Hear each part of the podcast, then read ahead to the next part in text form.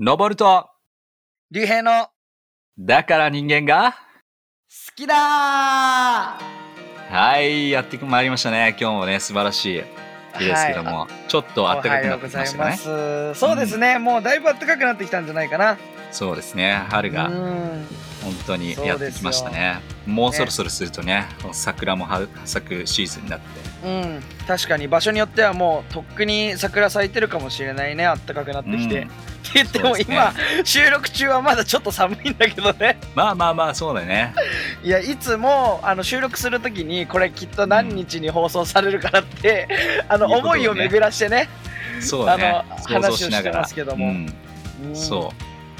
でちょうど、はあのそのシーズンの話で言いますと多はいは分いはいそろそろあの卒業式がね、う。うん、そうだね。3月の終わりになる学校によっては卒業式ですね。うんあると思うんだけどもはい。なんかちょうどその話をしていきたいなとちょっとアイスブレイクではおおーというのはそうなんなんですかなんかあるんですか面白いいや話がなんかさせっかくこう思いを巡らしてなんかいろんなね、うん最近あった面白い話とかいつもは話してるけど、はいはいはいね、自分の過去の話とかをさホワイトデーの話だったりバレンタインの話とかうんちょねっとしました甘ね酸っぱいはいはいはいことを話してたと思いますけどもはいはいはいいや俺もその甘酸っぱいじゃないけども、おまあ、酸っぱい思い出があるんですよおおーあの面中白い学の中学の頃ねはいあのー自分が卒業するときに、うん卒業生は人気はのい卒業生だと、まあ特に部活に入ってる人とかだとはいはいはいジャージを後輩にねだられるってことがあるんですようーんあの高橋って俺高橋って名字だからさ高橋って刺繍が入ったうんジャージをこう慕われてる後輩が「ください」って言いに来るの毎回はいはいはい「体操着ください」とか例えばぶおー俺ブレザーだったから「ブレはいはいザはーいください」ってね言ったりおーなんかそうそれでまあ俺も逆に尊敬してる先輩からあのへーズボンをもらったりとかそうなんだそ面うそう白そいうジャージをもらったりっていう文化があったんですようんうんうんそうもしかしたらとのぼさんも今知らないって言ったけどこういう文化ない中学校高校あるかもしれないんだけどさあーなんか部活がすごくなんか活発なところって結構あるのかもしれないね、んそうそう少なくとも俺のところではあって、でだから3月ぐらいから声かけが始まるのよ後輩から。へえでこうそわそわするんだけどえだから何俺それっていうのは後輩同士が誰からもらうみたいな話をするってことなの特に女の子はしてる、あーあの男の先輩で好きとか憧れだったダンスそうやな異性の先輩からもらうんだそうそうそうでそういう感じ男だねは逆に女性のはさ、ほらねだりづらいからあー確かに確かにそれは少なかったけど逆になんていうの、はいはいはい女の子はかっこいい先輩とかだとフファンクラブじゃないけどさそういうのがあって、はいはいはいえはい私ちょっと面白いジいいねいいねャージ欲しいんだけど手伝ってみたいなほうほうほありつつっていう感じだったんありつつだけどうおー楽しそうそれそうで俺ねバスケットボール部を中1から中3までずっとやっててでそれなりにね、後輩には慕われてると思ってまして面 で白3月ぐらいからそわそわするわけですよ、い、うんでなんかまあ当時3年生俺俺卒業するから3年生のはいだけでこう、がなんかこうなんていうの更衣室とかで着替えてる時にうん「俺誰々から欲しいって言われたよ」とか言ってくるわけほうほうよほういう話があるのねもあうそろそろ声かかってんだと思って。おーで、あ、俺じゃあそろそろ来 んなって。来るの来るな とね、はいはい卒業式近くなってくるわけで すよ。そうそうそう。まあもうう、んなんならね、卒業式のシーズンって3年生ってもう部活引退してるかあら、ー確かにねもうすでにそうねはいそわかう。りますだけど、やることはないのよ。その、うーなんていうの、試験勉強も終わってて、あとあはーそそこうだだけねだかそうら、だね中学校とかそうだね、うんそうそうそう、だからその、 体操着欲しいですって言われたいがために部活に顔を出しが ちなの。わかるその後みん輩なそれに意識してるよねそうそうおー後輩にそのバスケを教えるっていう名目なんだけどおー「あ先生暇なんで面白い顔ね出しに来ました」っつってこうあ顔出しに行くわけ3よ。月ねそうするとはいはいはあい3年生が来てくれたとか試合があるしそのあー応援に来てくれたっってなって「おい後輩頑張ってるか」ってみんな言ってるんだけど心では「体体操着欲しい」っていうの今だよってって思思ってるわけ。はい来いよそうそうお前ら今チャンスだよっていうね そうそれでね逆に俺は結構顔出してる方だったのよバスケ好きだったし丸出しじゃん。 でもう重いよ。ここに声がかかんなくて、おお、みんなえ遠慮してるかもしんないね。まいずねや。そうそう遠慮し遠慮してるてるね恥ずか遠慮してるもうシャイだからみんなまあ怖い偉よ大ね、なる、偉大なる高橋さんだから、そやうそうっぱりそそうれそはうねそうあのやっぱり一言かけんの大変ですよ。うんそうでね、まあ、今軽くおちょ言ってしまったんだけどもう全然ねだられることもなく でもねそのはいはいはい。文化っていうのが結構そのなんていうの親たちも知ってるからおあんたお、面大将白いね。あそう実際に俺の母ちゃんも俺の中学に行っててええー、そうなんだ。そうそうそうそうそうだからあんた体操着全然なくなんないねって言われるわけそれきついね。親から言われるのね。俺はいやえ結構ねだられててまだ授業で使うから渡してないだけだよみたいなああ、まだ理由をつけてね。そう嘘をつくわけよで俺何をしたかっていうと後輩一人一人に「俺の体操着いらん?」 って押し付けちゃ った。 「俺ジャージあるんだけど」って言って 自分から行く新しいね、それねそ。う新しい超恥ずかしいでもまあこのもともとこういうキャラだからまあ確かになん確かか誰からもねだられなかったんすかみたいなに言われて後輩に。言われて「いや違ういや別に俺はお前にあげたくて撮ってんだよ」とか 言って強がってるね。そうそうそうそうそはいはういえ結局何誰かもらってくれたんあいやだからまあそうそうそうまあ押し付けたからあ、一 応ね。そういや洗濯物とかあの溜まっちゃうからなんていうのそのジャージ1枚だけだったら さ毎日洗わないといけないわけよはいはい、冬は。はいだから俺の使えばほらお母さんとか洗濯物回って結構いいんじゃないみたいなああ確かにねいいいいこといを言いっねでそそしたらなんか、え自分なんだよ後藤先輩からもう1枚もらうんで大丈夫ですとか言われて、いやーそれそうそ人うの名前出してくるっていうのそがうまそたうね比べられだちゃかうねらいいよ別に俺のだったらあっていいだろうみたいな おいおいそりゃそうだよそしたらみんなもう笑いながら「えーもうじゃああげたいんでしょ?」みた いな後輩もいいねもうじゃあもらえますよ」みたいなこと言いながらもまあでも本当ありがとうございました手紙もくれてねあ本当にそうそうそうそえう、ーまあもともすといごいねじられキャラなところもあってあそうだったんだーけど、まあでも面白いわ面白いねこう面いう白い思い出なんかがで卒も業式の時にこうよみがえってくれて、へえ面白いねなんかその上下関係もすごいなんかうん竜兵らしさっていう かそういうのがそうだ伝わってねきたわ本当に結構あのほら敬語とかが俺あんま好きじゃなかったから昔からう。ーん結構こうフランクななんていうの、はいはいはい先輩っていう立ち位置だったしうんそれでもあ高いい校ねでもだったねおおーそっか面白いねうんなんてことがあったんですけどのぼさんははいなんか、なんなんていうのクイックにエピソードあったりするうーん卒業式のエピソード例えばさほら当たり前だけど第2ボタンとか、ああ第二ボタンねうん昔ありましたねそういうのね僕たちのあ本あの時代もあったねいやうんうん普うん通に僕も残ってたけど、残り物同士じゃねえかなあこのラジ オ、ああそうだね確かに残ってたねうんそう第二ボタン確かに本当うんにだね、うん残り物ラジオだねこれう は、んまあねそうなんですよまあうんそこから中学以降からやっぱり人って変わっていくのでね確かにまだ子そう供なんですよだよね子供今なん考ですよえたらねうんうんうんそうそうそう、うん、いやではいも面白い思いい出ばやっ面かり白でいすねね。でもねうんうん、いやだからだからまあでもこ卒業式うんどうぞう卒業大学でもね中学うん中学でも高校でも、まあ、または今いる会社から卒業する人だったりをねああそうですね聞いてるかもしれないので、確かにね、そのなんていうの門出を本当にこう祝福したいし、祈りたいと思う今日そこうだねのですね本当だ ね、うん、何かが終わるっていうことは新しいことが始まるっていうことなので、う,、んうんうんまあいい終わり方をしてねそして新しいスタートをは切ってほしいなと思いますねい、いいですねはいははいじゃあ本題に入っていきたいと思いますいよっしゃということでですね何についてですかあの先週何でしたっけ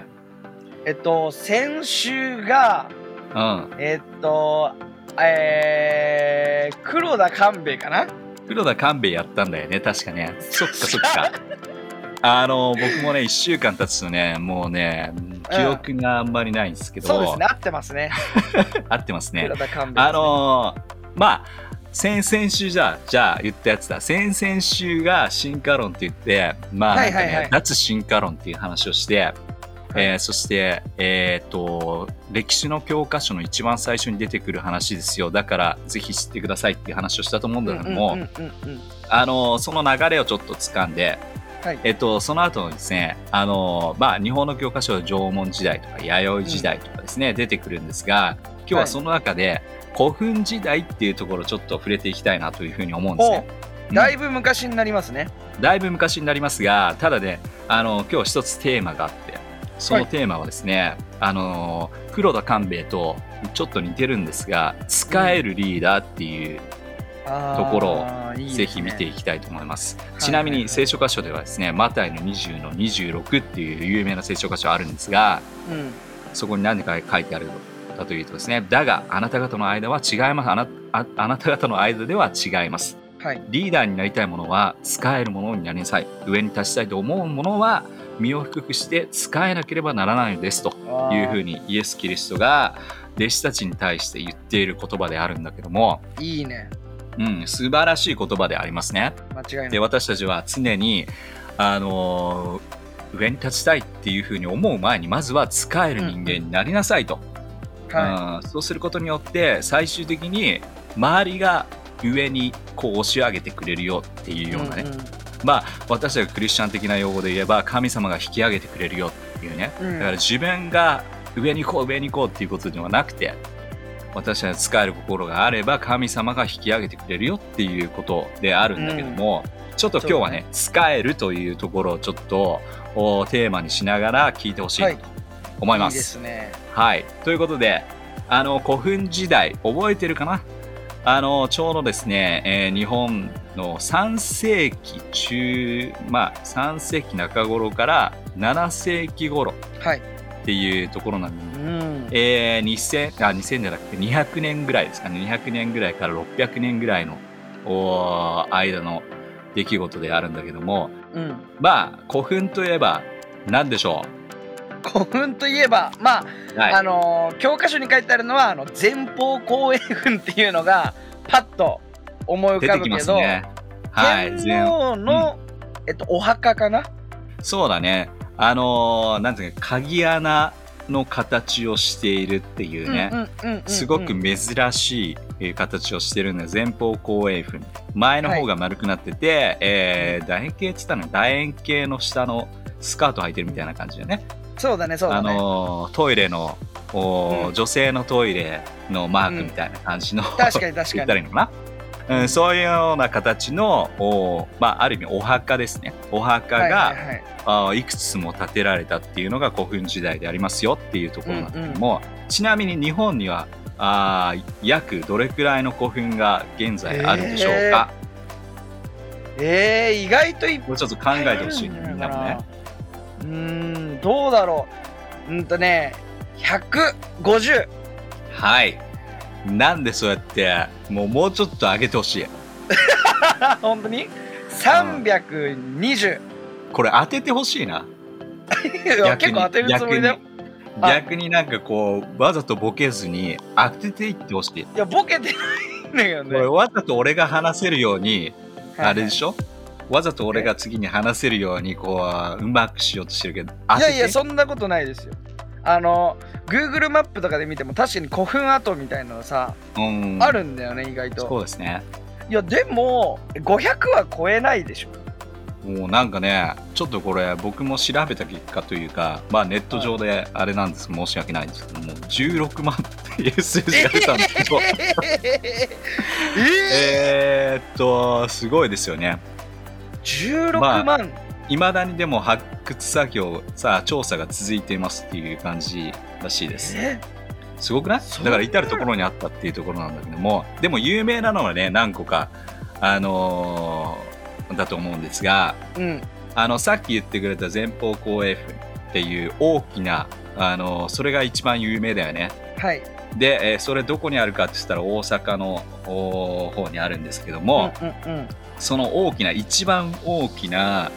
あー古墳えー大仙陵古墳っていうんだけどもはいはいそれ大きさどれくらいかざっと言ってくださいえ全大き長さ最大全最大の長いところでいいか一番長いところ、えー一番長いところで言うと、えーすごいでかいんでしょうん結構でかいねあれね山山ぐらいありそうだよね1キロ、おお近いほう1キロではなくて840メータあでもでかっーですごいでかいねやっぱりうん、んでえっ、とまあそれねちょっと分かりづらいっていうことでちょっとこれもネット上の、あのー情報ではあるんだけどもはいはいあの東京ドームいくつ分かっていう よく言われるじゃん東京言ドわれるけーどムねいくつ分あれ東京にいる人も東京ドーム自体知らないかな そうそう東京にいる人もあれ分かんないからね 実は分大かきりさづらいけどもでも大体東京ドーム何個分っていうとああそのぐらいなのかっていうイメージも少しつくのかなと思うんだけど確かにも、確かうん、東京ドーム1個分でもかなりでかいよねにうん確かうんに大きいは大きいね、かなりでかいんだけども約2個分らしいです微妙まあそっかでかいかいや ででかいかいですよ、でかいかでかいですよ2個かうんうんなるほど、うん、でも一番ひ長いところで 840m1 キロ弱あるっていううんの相当でかい、確かにだっあてのお墓なわけだもんねそうなんだよね人のお墓としては相当でかいすごいでかうん、でまあそのね前方後円墳ってあの社会の歴史の教科書に出てくるので写真を見たことある人も絶対にあると思うんだけども、いはいはいあのそのね古墳一体誰がじゃあお墓として、えーまあ埋まってるのかっていうところであるんだけどもうん今言われてるのは、えー仁徳天皇っていう方が、あのーまあ、そこにえー眠ってるっていうことを言われてるんでね、で仁徳天皇って一体誰なのかっていうところになるんだけどもはいまあちょっとねあの昔ちょっと触れたことがあるのかもしれないけども、うんえっ、と第16代天皇今、うんだいたい第126代天皇であるのでもうずっと遡って、えー16代天皇の仁徳天皇っていう人はいはいはいのお墓であると、うん実際そこの場所って調査できてないらしいので、えー調査しきれてないんですようんなるほどだからうん仁徳天皇とのお墓言とわれさてれるてるっていうされてるけど実際どうなのかまあそれは未知のまあちょっとねうんあのそこの場所っていうのは、ま、なんつうの天皇のお墓をほじくり返ほじすくり返っすていうのもまたあれなのでだから調査が確かにねないんですが、まあ、ただ1000でもそういうふう年以に言われ上てる、の前だしねなんならうん1500年以上前だから、うん、うんしゃあないでちょっとそうそのね使えるっていうところをもう一度思い起こしてほしいんだけどもじゃあなんでこはの古墳のやつで使えるっていう話に、えうんつながるのかって言いますと、この仁徳天皇っていうのがあのそのおテーマにつながるんですね。うんで今あの僕のね手元には、えー小学校の国語の教科書があ国るん語ですが、えーこれ明治26年に発行されてるので文部省、えー検定済みっていうふうに書かれてる明治の昔の教科書か明治の教科書です。はい、おボロボロのやつだですごいそうなんですよその中で仁徳天皇のことが書いてあるんですね。へうん、で、えーこれねちょっとバッて見ると面白いんですよこのこう国語の、あのー教科書が。え、はいはい、でいろんなことが書いてあるのに仁徳天皇のことが書いてあったりとか、えー清丸って知ってるかなうん。あとはね世界のことが書いてあったりとか、えー陶器とか、えー温泉とかなんかいろいろねなんか道徳的なところも要素もすごく入ってたりして。なるほどねうん、面白いなというふうに思ってでその中の仁徳天皇、何をここで、えーまあ、学ぶことができてるのかっていうところなんですが、はいはいはい実際ね仁徳天皇のストーリーって、えーみんな聞いたことはあんまりないのかな多分ない俺も覚えてないもんそんなに正直、もしかして教科書で出てこないのかもしれないこただ古墳で仁徳天皇という人がの古墳ですよまあお墓ですよっていうだけで多分それ以上に説明がないのかもしれないねううんうん、でも今日これねラジオ聞いてる人はあ理解はできるというふうに思うんですがあの日本書紀の中でその仁徳天皇のお話、まあ、どういうことをしたのかって有名な話があるんでぜひこれを聞きながらさっき言った使えるリーダーっていうのをですね、探ってほしいと思うんですが、はいえっ、とその中でですねえーっとですね、えーっとですね、ちょっとちょっとちょっと、えーうん日本書紀の中で、えー仁徳天皇がですね、高台に上がるうーシーンがあるんですね。うんで高台に上がって遠くをご覧になった時、えー人の家から煙が煙が立っていないことにお気づきになりましたとはいそうそして、えーそれを見た仁徳天皇は民がまあ人々が貧しい、えーからかまどの煙が立ち上っていないことに心配されてうんおうこれはあ大変だということで、えーまあ、民が困窮しているんだということに気がつくんですね。となるほどねうん、で気がついて何をしたかというとこう今から3年の間課税と、えー、役務を減らしてあ止めて民の苦しさをお和らげようっていうことをした、うんうん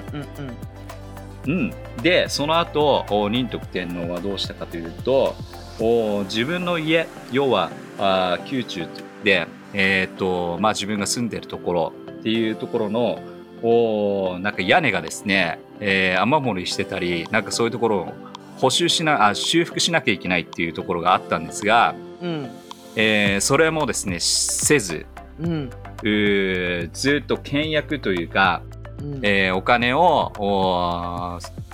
まあとにかくうー浪費をあまりしないようにというふうに心がけて、自分の着る服とか、あのー靴とかも擦り切れるまで、えーおう履き続け食べるものはあ腐るまで捨て捨て捨てずに、まあ、本当に、えーある意味質素に、えー暮らしていたっていうことが書かれてるんですね。うんで、えーその3年経ったその後のその後3年要は計6年ね、うんもうおー民の生活が豊かに、えーまあ、その後なったんですね、えっとまた山に登っていくとおーいろんなところから煙が立っているっていうのが分かって、なるほあどねやっと皆さん食べることができてるんだっていうことを感じるんですね。うんうん、でその後3年もお彼はそのお税金を取らずに、うんえーいたとうん要するに、えー国民一人一人のおう、んまあ、上をお一緒になって一緒の思いをもう背負って、えーまあ、乗り越えていくっていうことをしたっていうストーリーがうんさっきのお明治のお教科書小学校のお国語の教科書の一番最初のところに出てるんですね。うんいいねうん、すごいいいストーリーなんですよ。でこうのん教科書の中でその挿絵みたいな感じで絵も描いてあって、えー仁徳天皇がそのお丘からね、えー街をこう望んでる姿があるんですがうんで、うん、これただ聞いただけでも「うんそうそうなの」みたいな感じで終わってしまうと思うんだけどもうんちょっと考えてほしいんですよ。っていうのはうんえっと、昔のね今だったらそんなに考えるうーあれなのかもしれないけど昔やっぱり王様とか、うんえーまあ、天皇っていうのもね言い方を変えれば王様国のそうだね王様であるよね。で王様の生活って、まあ、日本だけじゃなくていろんな各国の中で王様の生活っていうのはとにかく自分が豪華なあのあーところそうにだね暮らし、うん民が人々がいくらあの貧困があったとしてもそこから全てを吸い上げて王様だけがいい生活をしていけばいいっていうのが長年昔からどの国でも行われていたっていうことであるんだけども、実にこれ日本のねこの王様であったその仁徳天皇っていうのは逆の発想を持ってたっていうところが素晴らしいなとうん確かにうん、そうではなくて、す貧しさっていう部分の一緒に同じように弱き者の立場に立って私も一緒に寄り添いますよ、うんそして民のために人々のために自分がいるんだっていうところを突き通してるっていうところが素晴らしい、いやそうだねうんこれがなんか道徳の授業みたいな感じでこうやっぱりねあのな出るほどてくるのがあのいいなっていう風にでもねこれってなんかすごいやっぱり日本のこうカルチャーというかなんかそこにこう、マッチするところってすごいあるんだよね、うんうんうん、だからこういそうかもうねところから日本人の心っていうのが育まれていったのかなでただただ偉くなるだけがあの目的ではなくて人々のために尽くしていくっていう生き方うんもう一回繰り返しになるけどもおー聖書の中でイエス・キリストが言ったように上に立ちたいものであればうん人にまず使えるものでなければならないっていうふううんにイエス・キリストが弟子たちに言ったようにうん上に立つものはただ自分自身が裕福になって美味しい思いをするっていうことではなくてうんわあなたが上の立場に立ったのはそれは意味があるんだとうんその意味を最大限使うそれは人々のために尽くすんですよっていうこといいですをねなんかこのねまあもちろんイエス・キリストのストーリーを通しながらも伝わってくるし、この仁徳天皇の心っていうかね思いっていうのも、おからもすごく感じ取られるんじゃないかななっていうふうに思うんですね。いいですね、うんいやなんかそのさなんていうの上上に人の上に立ってるっていうのうが、んどうしても上から下を見るイメージに言葉的に思っちゃうけどもそうじゃなくてあのやっぱりその下の人の気持ちに寄り添って上だから何ができるのかっていうのをさ考えるっていうその視点うん、が何よりも大事だなって感じた。そうなんですよね。う、うんん、だから私たちも社会人の私たちがはいはい。それをどういうふうに自分に適用せるすることができるのかっていうのもやっぱり同時に今聞いてる方もね考えてほしいなというふうにう思う、ん目指すところおいろいろあると思うけどもうんその目指すところおの中で心をやっぱりね私たち成長させていかなければいけないと思うのでうん、確かに。誰かのために生きるっていうことを忘れずに自分だけが満足したあー人生を送るっていうのではではもったいないある意味虚しい生き方ですよっていうことを聖書でも言ってるので、うん、ぜひそこのね思いも感じながらまあ高みを目指すというかまあ成功もしてほしいけど、ぜひその心を忘れないでほしいなと思いいますやね。本当に間違いないと思うなんかさすごい世の中って正しいリーダーシップをすごく、う求めてると思うわけようんあの日本だけじゃなくて世界中、ね、今すごく大変な時期にある国があったりとか、ね、または貧困に悩んでる国だったりまたはうん富がたくさんある国でもどの国でもあのすごくいいリーダーシップを持ってる人っていうのが求められてるから、うんね、じゃあ自分には関係ないやじゃなくて、ね、ぜひ自分に当てはめて考えてみてほしいね。そうですうね。ん、なんかいや俺はいいねし日本でこうなんていうの部長とか課長または偉い人っていうのはうん後輩または下の人に仕事をやらせるうんっていうイメージが絶対あると思うの。はいはいはいは例えばなんかじゃあこれコピー取っといてとか、い。うんこの資料をあさってまでにやっといてとかうんうん、じゃなくていいリーダーシップまたは求められてるリーダーシップっていうのは、ね、今何悩んでるのあそのプロジェクトなの、じゃあちょっと一周手を貸すから一周途中までやろうよ、うんであこれできるじゃんじゃああとは自分でできるよねってさ、うんこの視点だと思うわけよ。確かに。うん何かその通り勝だね手にやらせるんじゃなくて仁徳天皇のように、ね、し国民を見て、あれ煙が上がってないってことはあご飯がちゃんと食べれてないんだなっうん寄り添ってじゃあ自分だったらどうできるだろうって、そうだね。うん、ぜひこれを聞いてる人、うん、そういうイメージで、まあ、今日水曜日でね週の半ばだと思うけどそうだね。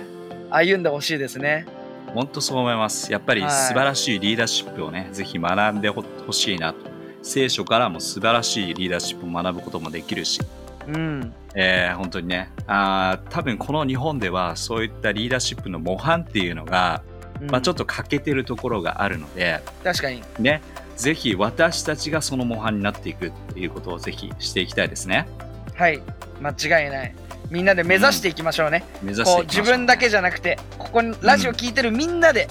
やっていきましょう。いいですね。はい。じゃあ今日はこんな感じで締めくくりたいと思います。はい。じゃあいいですかはい。はい。来週もまた聞き逃せないね。はい。じゃあ皆さん来週も聞いてください。はい。ありがとう。またね。バイバイ。またねバイバイ。